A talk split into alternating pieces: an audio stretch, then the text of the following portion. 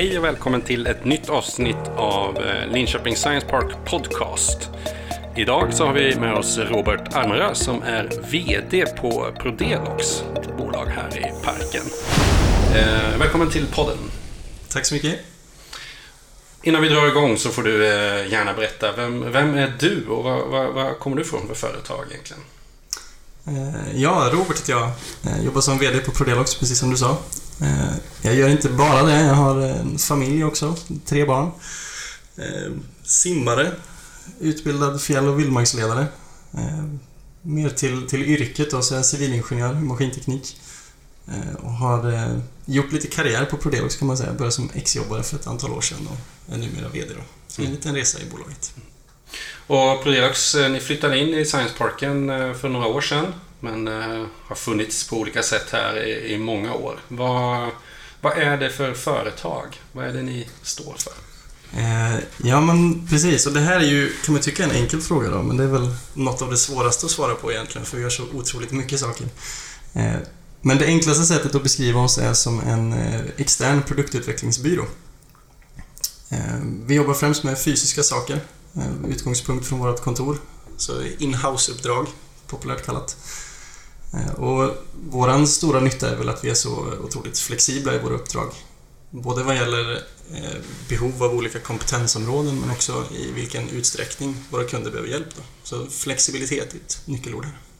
Hur, hur, skulle du beskriva den situation vi och världen befinner oss i idag?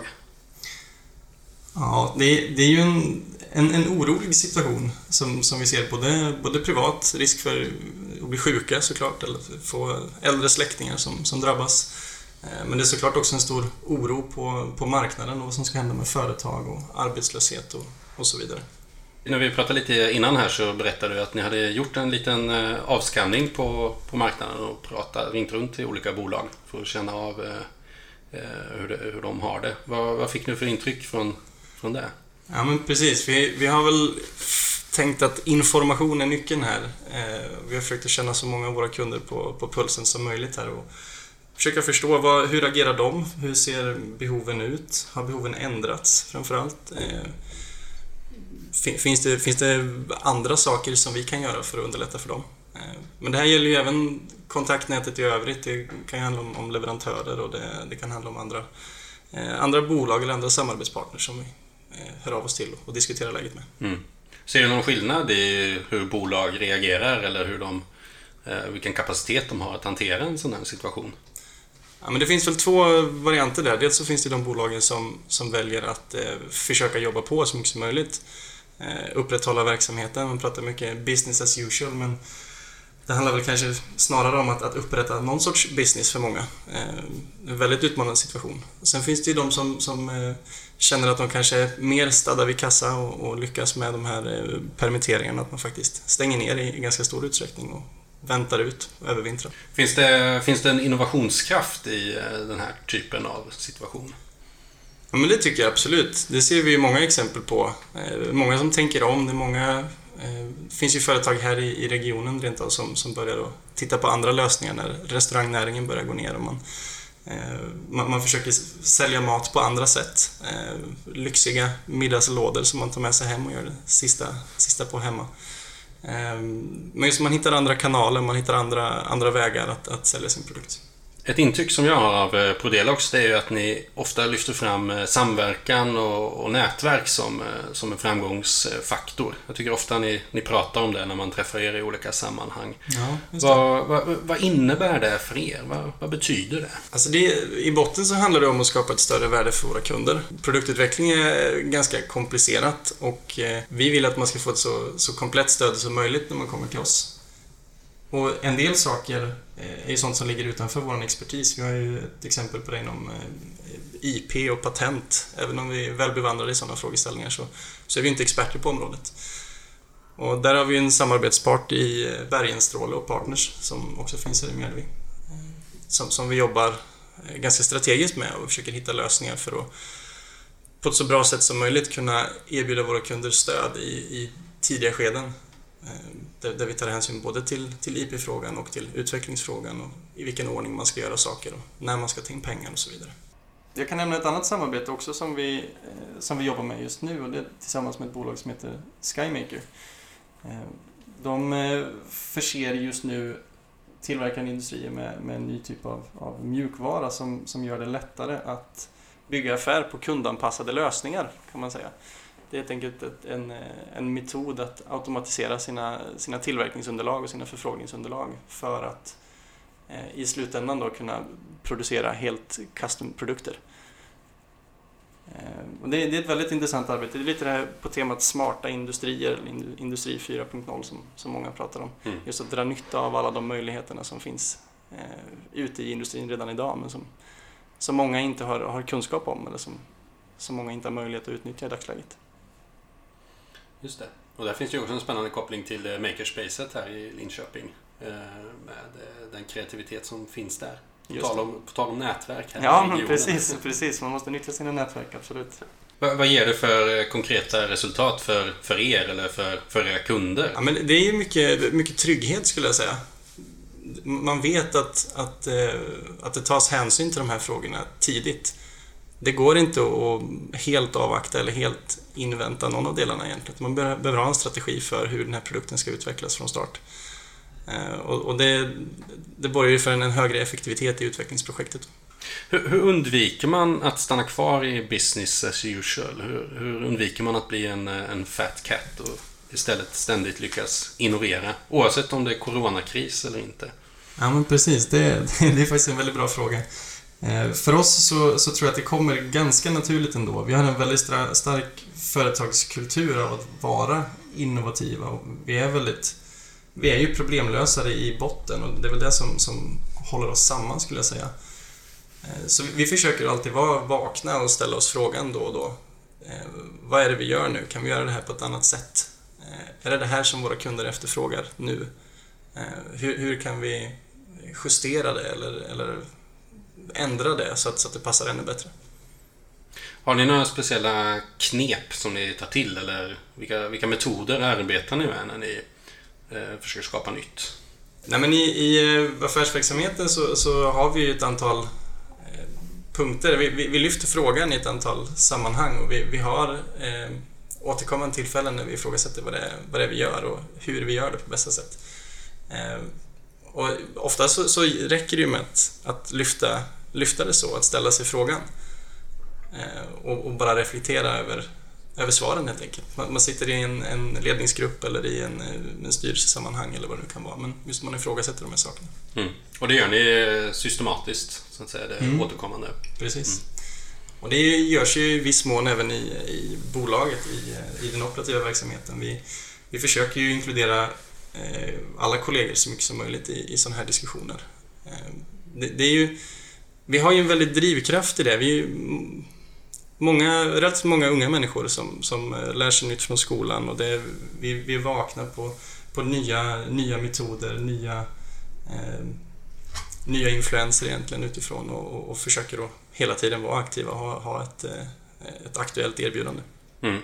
Har ni formulerat en eh, strategi på något sätt kring det där eller är det mer som att det, det ligger naturligt i er vardag?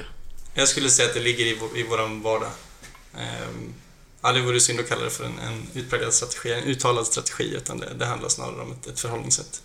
Om man tittar på en, en produktutvecklingsprocess då, så eran, eran eh, kärna är att eh, ta mer eller mindre abstrakta idéer och så eh, göra verklighet av dem från era kunder. Mm. och en väldigt påtaglig fysisk verk, verklighet ofta då med fysiska produkter, liksom någon form av hårdvara. Ehm, hur, hur, ser den eh, processen ut? Hur, hur, jobbar ni från idé till färdig produkt? Alltså mycket, mycket handlar ju om att eh, hela tiden vara medveten om att, att få fram grejerna. Att, att, eh, att få det att synas i någon sorts fysisk verk, verklighet, att man ska kunna känna och ta på de här sakerna.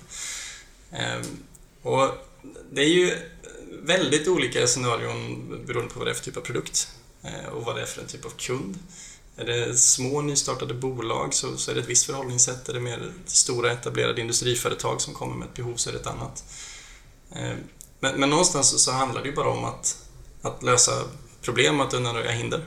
Eh, och beroende på vad det är man, man företar sig så, så, är det olika. Har ni liksom någon form av eh, process som är liksom, de här fyra stegen följer vi alltid, eller hur, hur, ser, hur ser det ut konkret liksom? Ja, men våra, våra processer brukar alltid börja med någon sorts konceptstudie där vi lägger grunden för, vad, för, för kommunikationen i projektet. Eh, vad är första steg? Vi behöver nästan alltid visualisera någonting. Att börja med att skissa, rita idéer, eh, ta fram en, en designskiss eller ett, eh, eh någon, någon, typ av underlag som, som vi kan ha och diskutera runt och, och forma våra idéer runt och peka på och förklara oss helt enkelt. Mm. Så det är väldigt mycket kommunikation i de här första leden. Mm. Eh, sen, sen blir det ju en, en, resa med ett antal prototypsteg ofta och, och det kan ju se olika ut beroende på hur komplex produkten är. Eh, är det, är det ett, eh, en kapsling till någonting eller är det faktiskt en, en elektronik eller är det en, en, maskin som ska utföra ett fysiskt jobb och stora påfrestningar som blir mycket hållfasthetsberäkningar så, så ser ju insatsen väldigt olika ut. Men, men vi jobbar ju väldigt prototypnära. Vi löser ju så mycket problem som möjligt i vår våran verkstad. Det är väl ett litet mantra i alla fall som vi har. Ligga nära verkligheten hela tiden. Mm. Ni har en... Eh, jag har haft förmånen att vara inne där några gånger. Ni har en rolig verkstad med 3D-skrivare och ja. filar och lödkolvar och allt vad det är. Ja, men precis. Det, det, behöver ju vara, det behöver vara komplett. Jag vet någon som har varit och besökt oss någon gång. Jag tyckte att det känns som en liten tomteverkstad, men... men eh, eh, det, det behöver finnas väldigt mycket utrymme för kreativitet. Det behöver alla som jobbar i uppdrag behöver kunna gå ut i verkstaden och, och testa sin lösning eller göra någon sorts eh, funktionsprototyp eller bara, bara stämma av att, man, att vi har tänkt rätt. Och det är någonting som ökar kvaliteten i alla våra projekt skulle jag säga. Mm. Ni har arbetat med eh, en produkt nu eh, alldeles nyligen här som är kopplad till, eh, till Corona. Men, Just det. Kan du berätta lite om det mm. projektet? Mm. Det är ju ett, ett projekt med en värmekamera kan man väl säga som, som har förmågan att skanna stora folksamlingar och mäta temperatur. Eh, de mäter med temperaturen väldigt, väldigt noggrant i ögonvrån på människor och ser om man ligger på förhöjda värden eller, eller om det är normaltemperatur. Eh, och det är ju i förlängningen så är det ett sätt att, att eh, minska smittspridning, att skapa trygghet på arbetsplatser kanske där det rör sig mycket människor och så vidare. Eh, men det, det är ett projekt som vi har varit med i här i parken. Mm. Mm. Och det har gått väldigt snabbt. Det blev ja. aktuellt eh, plötsligt så att säga. Precis. Eh, det här bolaget som ligger bakom som heter Imafor, de hade ju en, en eh, prototypversion av den här produkten som de tog fram i, i samband med en annan smittspridning för några år sedan. Eh, och nu så blev det här aktuellt igen då. Man, man eh, bestämde sig för att agera. Och då är det ju väldigt bråttom för då vill man ju faktiskt få ut den här produkten på marknaden så fort som möjligt. Då. Och då satte vi ihop ett, ett team där. Jag minns jag var och pratade med Imafor en, en, en onsdag eftermiddag tror jag det var. Eh, och så hade vi folk på plats i det här projektet som kunde börja jobba med det redan på onsdag eftermiddag, torsdag, fredag och början på veckan därefter så hade vi kommit väldigt långt med konstruktionsarbetet av den här kapslingen som det handlar om för vår del.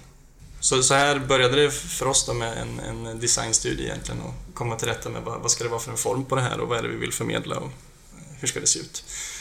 Eh, sen på grund av att det var så korta ledtider också så blev det stor fokus på producerbarhet och att hitta leverantörer som faktiskt kan få fram de här grejerna på kort tid. Det är ett väldigt spännande exempel tycker jag på, på hur det kan gå till i, i den här typen av miljö. Där eh, Imafor har en eh, bakgrund i forskningen vid Linköpings universitet och har Eh, flera spännande produkter liksom inom eh, eh bildanalysområdet. Eh, ni har en, eh, en kompetens kring produktutveckling och sen så är det ett antal drivna företagsledare som, som har liksom pusslat ihop det här och på ganska kort tid får ihop en produkt som är ett svar på någonting som händer i världen här och nu. Liksom. Precis, och det är, det är sådär man vill att det ska fungera i en science park. Det ska ju vara riktigt tajta samarbeten och, och, möjlighet att göra saker på kort tid om det är det som, som krävs. Ja, precis. Både på kort tid och också, tänker jag, eh, det här med när idéer möts och stöts mot varandra eh, och att det finns tillgång till, till kompetens och ett nätverk.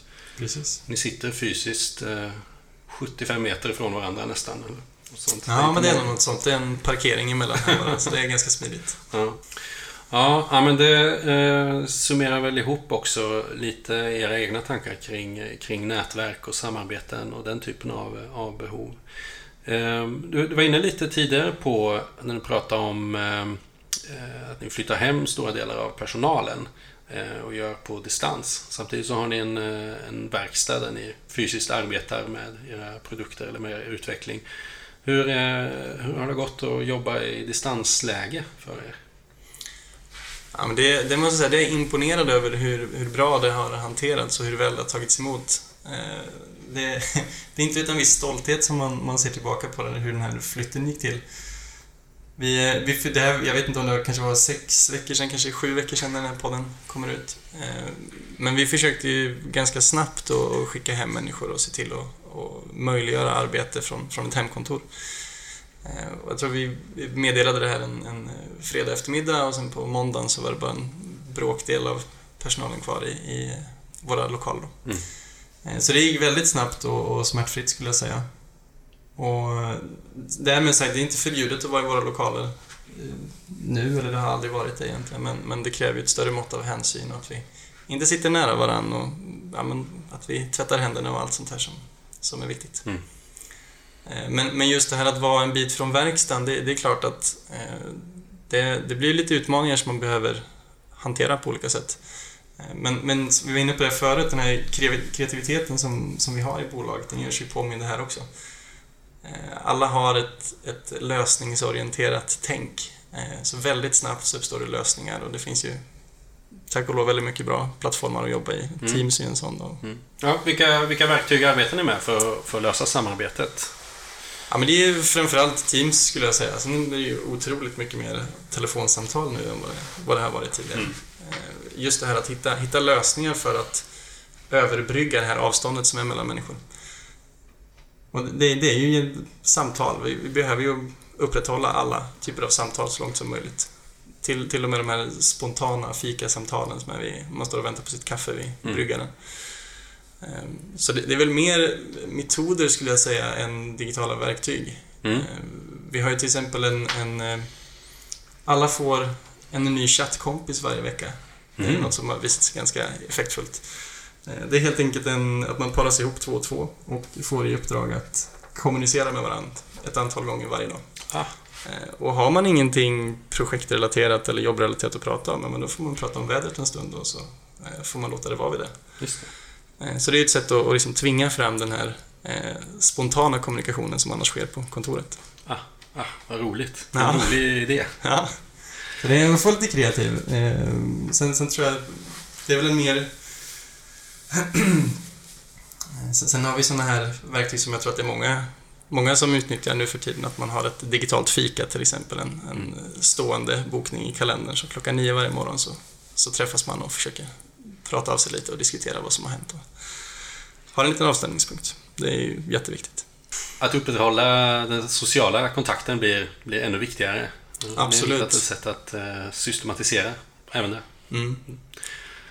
Hur, ehm, vad har ni mer för, eh, för rutiner eller eh, metodik liksom för, eh, för att hålla kontakten och hålla så att det drivs framåt i projekten?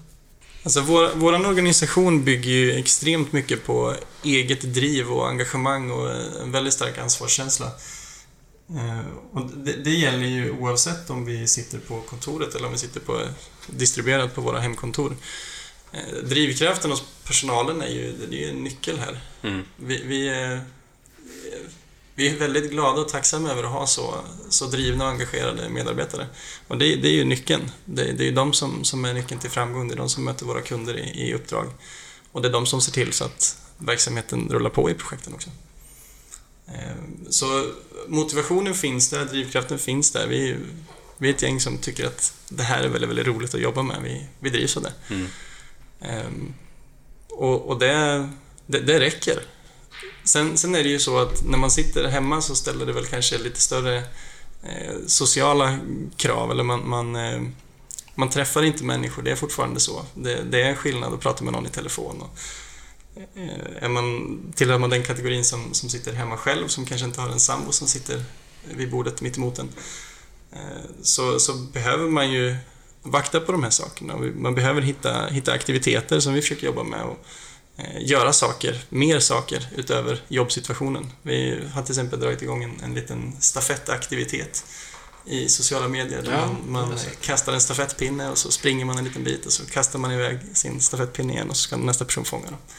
Eh, Så det blir ett antal klipp, eh, efterföljande sekvenser här som vi försöker jobba upp. Och det blev faktiskt en intervju i Ny Teknik om det här också för ett tag sedan. Mm.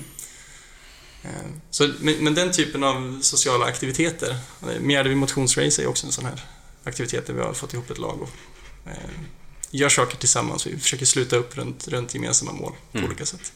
En reflektion jag gör när du, Mm. när du berättar om hur ni arbetar, det är ju att eh, kulturen verkar vara väldigt eh, viktig. Eh, du, du sveper lite förbi lite frågan vilka verktyg ni jobbar i, det är Teams, liksom, men det är inte det som är det viktiga, utan det är ju medarbetarnas eh, driv och samarbetet och, och sådana saker. Precis, och den, den företagskulturen är ju det, är ju det som håller ihop oss. Det är ju, det är ju kittet på något vis. Ja. Ehm, och den vaktar vi väldigt, väldigt hårt på. Vi är, vi är på ett sätt väldigt lika i organ- organisationen. Vi, vi är de här problemlösarna som jag har beskrivit tidigare. här då, Men, eh, sen kan, har vi väldigt olika inriktning. Vi har ganska liknande bakgrund allihopa, men, men vi har olika intresseområden och det är det som, som för oss samman. Eh, och när man har ett gäng med människor så här som är eh, på ett sätt liktänkande, men, men eh, bra på olika saker, Eh, man, man frigör en väldigt stor kraft i det här eh, idéskapandet och det här eh, lösningsorienterade arbetet då. Mm. Det, så, så personliga egenskaper är helt klart nyckeln. Hur, eh, hur tänker du som, eh, som VD och som, och som ledare för en sån här organisation eh, kring, kring kulturen? Hur, eh, hur påverkar du den och hur, hur odlar du fram en, en bra, produktiv kultur? Jag försöker vara så inkluderande och lyssnande som, som möjligt. Jag drivs i första hand av, av eh, individer som får växa och ta ansvar. Eh, Det har vi väldigt gott om och det, det visar de personalen prov på ja, men så gott som dagligen. Man, man har ett eget driv och man, man ser till att föra verksamheten framåt. Eh, Och sen, sen är det ju så också att vi på senare år här så har vi genomgått ett litet generationsskifte kan man väl säga. Mm. Eh, Jag har varit VD i lite drygt ett år. Eh, Vi har en ny person på, som marknadschef. Vi har nya personer i ledningsgruppen. Och det här gör ju att det finns väldigt mycket idéer. Och, och det här, vi, vi vill ju göra nytta av så mycket som möjligt av det. Och så länge det är idéer som, som ryms inom vår organisations gränser så är det klart att vi vill eh, lyfta fram det och, och förbättra oss och skapa oss nya möjligheter i allt vi gör. Hur, eh, hur behåller man eh, kulturen då när man inte eh, får ses? Ja, men jag, jag skulle säga att det handlar om att upprätthålla kommunikationen. Det, det är där det sitter. Eh, Så länge, vi, så länge vi pratar med varandra och vi fortsätter att, att jobba i de uppdrag på, på det vis som vi är vana vid så, så kommer det där upprätthållas. Mm. Eh, Sen är det klart att utmaningen blir, blir ju större och större ju längre en sån här situation pågår. Eh, Men, men att hitta det nya vanliga, det, det gjorde vi ganska snabbt. Mm. Eh, Och vi, vi finns fortfarande tillgängliga och vi, vi gör fortfarande det som, som vi brukar göra. Det, det är klart att vi, vi tweakar och ställer om lite grann men, men i grund och botten så är det samma Prodelox som, som för några månader sedan.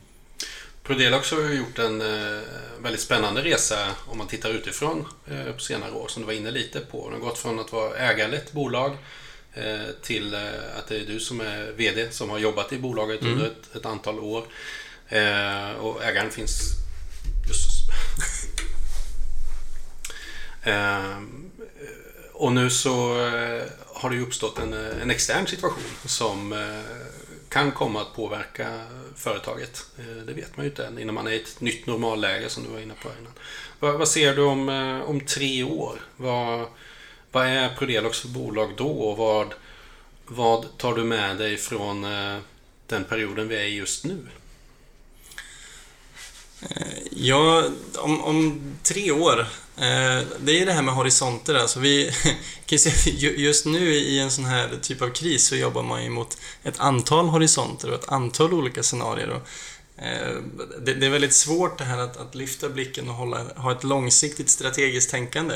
Men det kan du ju å andra sidan känna som i vilken situation som helst. Men vi, om, om allt går väl och vi, vi lyckas ta oss igenom den här situationen eh, så kommer vi ju garanterat vara, vara starkare i det. Vi, vi kommer sannolikt ha skruvat lite grann på vårt erbjudande och vi kommer säkerligen ha riktat in oss lite annorlunda. Vi, vi började egentligen ett arbete redan före den här krisen med att tänka mer på tidiga faser och, och strategi runt tidiga faser. Alltså tänka det blir lite grann affärsutveckling av det, men, men det är nödvändigt när man jobbar med, med eh, produktutveckling, anser jag.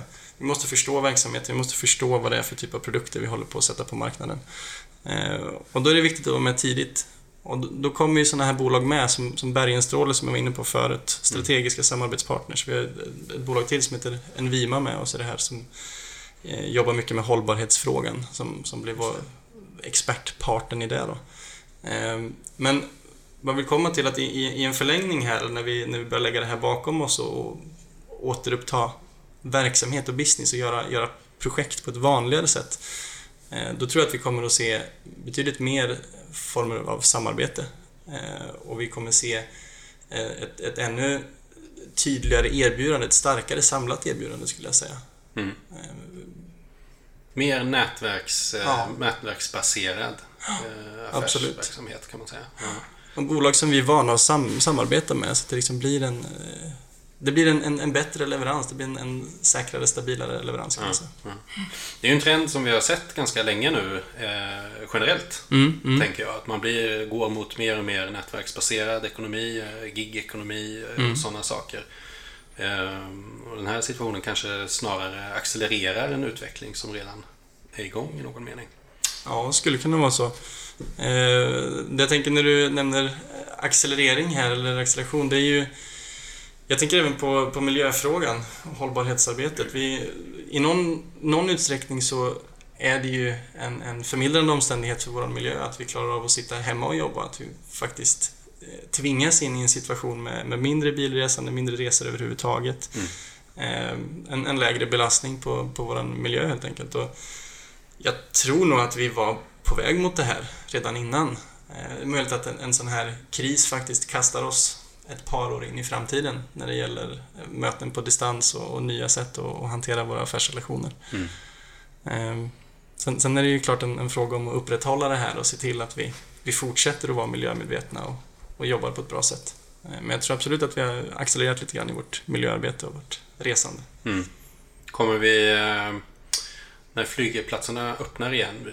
Det kommer inte vara sådana enorma resebehov så att vi på någon vecka är tillbaka i samma gamla beteendemönster. Ja, det, det, skulle kunna vara så. Det får vi väl hoppas att, vara, att, att vi lyckas att behålla rimliga nivåer. Att vi inte bara eh, boostar och, och kör järnet här direkt när, när det släpper.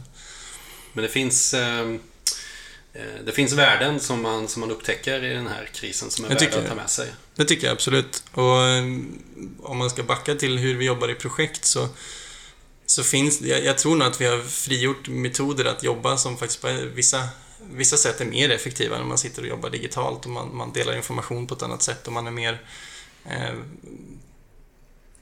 paradoxalt nog närmare sina kollegor. Mm. trots, trots det fysiska avståndet. Då. Eh, man kan faktiskt sitta och ha någon, en kollegas röst i öronen och man kan sitta och titta på samma skärm och man kan eh, peka och klicka och ändra och, och, och jobba på ett sätt som, som man kanske inte kunde med, med papper och penna i ett möte tidigare. Mm. Eh, och det är ju inte det att de här metoderna inte har funnits. Det, är, det handlar ju snarare om att vi inte har haft tillräckligt stort behov av att, att utforska dem tillräckligt mycket då, för att ha nytta av dem. Så vad, vad ska vi göra nu om man blickar framåt? Eh, vi är inne på att det finns en massa, det skapas en massa nya idéer och värden som är värda att ta med sig. Eh, hur, eh, hur tar vi oss framåt i det här? Just det. Ehm, jag tror att det finns en, en, en stor fara i att bara sitta på händerna och vara avvaktande i det här. Jag, jag tror att de som klarar sig bäst genom den här krisen, det är de som faktiskt hela tiden aktivt jobbar med, med sin produkt eller sin tjänst eller sitt, sin tillverkning eller vad det nu må vara. Eh, och, och, försöker att hitta, hitta lösningar för att fortsätta göra, göra business. Och om inte annat investerar i att göra saker bättre i nästa fas. Jag tror det är superviktigt att, att inte hamna i någon sorts återuppbyggande i nästa led. Utan jag tror man, man ska försöka satsa på att skapa sig förutsättningar här och nu så att man är beredd på nästa fas. Sen om det handlar om att man, man behöver ta fram underlag för en ny produkt eller om det handlar om eh, beredskap på annat vis. Det, det får ju vara eh, upp till, upp till var och en eller upp till varje unik situation, självklart. Men, men just det här att inte sitta på händerna och försöka jobba aktivt för att hitta eh, bra, bra värden, bra, bra fortsättningar i nästa fas. Mm. Jag, får ibland intrycket när jag pratar med en del att man håller andan mm. just nu. Man just väntar det. på att ja, men vi har så här mycket i kassan, vi kan hålla ut så här länge. Mm. Sen kan vi kicka igång igen. Just det. Eh, men det är ju inte att eh, eh, borga för framtiden menar du då? Nej, alltså jag, jag tror ju att, att det finns mer att vinna i att tänka framåt och faktiskt göra smarta saker mm. nu. Mm. Eh, sen får jag ju någonstans förstå också hur, hur, hur man resonerar. Det, det, jag säger inte att det, att det är fel, det många, många bolag gör. Har man en, en, en, en stor balansräkning och, och, känner att det går att, att rida ut en sån här storm ett antal månader, ja men visst, det, det kanske är helt rätt och riktigt. Eh, det ska inte jag säga emot, för det, det är utifrån vars och ens förutsättningar. Men, men eh, på det stora hela så tror jag absolut att det finns stora förtjänster i att göra vad man kan här och nu. Det går liksom inte att... det, går, det går inte att sluta jobba bara för att det är kris. Nej. Eh, jag, jag, tror inte att det är lösningen. Vi, vi, jag vill i alla fall försöka att upprätthålla vår verksamhet eh, så långt det bara är möjligt. Och jag ser ju hellre att vi jobbar med, med eh, affärsutveckling eller intensivare försäljning eller eh, ja, men, utveckling på, på individnivå, att man förkovrar sig i ett nytt ämne eller eh, något åt det hållet. Då. Ställer sig på något sätt frågan hur, hur, hur är vi relevanta i ett nytt normalläge? Mm, om ett halvår eller om två år eller vad det nu kan vara. Och det är ju det allting handlar om. Eh, och, och det är det som är så svårt också. Vi, ja. vi vet ju inte var vi hamnar. Nej. Och vi vet inte vad som kommer att hända. Vi vet ju inte så mycket om vad som kommer att hända de, de närmsta veckorna. Det är ju termer om, om stödpaket från regeringen och sånt här. Och, eh, ja, men det är en stor osäkerhet. Och det verkar vara fler och fler som, som märker av det här. De tuffa tiderna. Ja. En stor osäkerhet, men det är då man behöver eh, blicka framåt. Mm. Ja, men skaffa sig konkurrensfördelar i, i, i någon utsträckning. Det är väl det det handlar om. Missa inte att utnyttja en bra kris är ju en klyscha som har använts mycket de senaste veckorna. Eh, men eh, jag tycker att du förmedlar ju lite det budskapet här också. Fortsätt att utvecklas helt enkelt. Stort tack för att du ville vara med i vår podd, Robert. Tack för att jag fick vara med. Det var jättekul att vara här.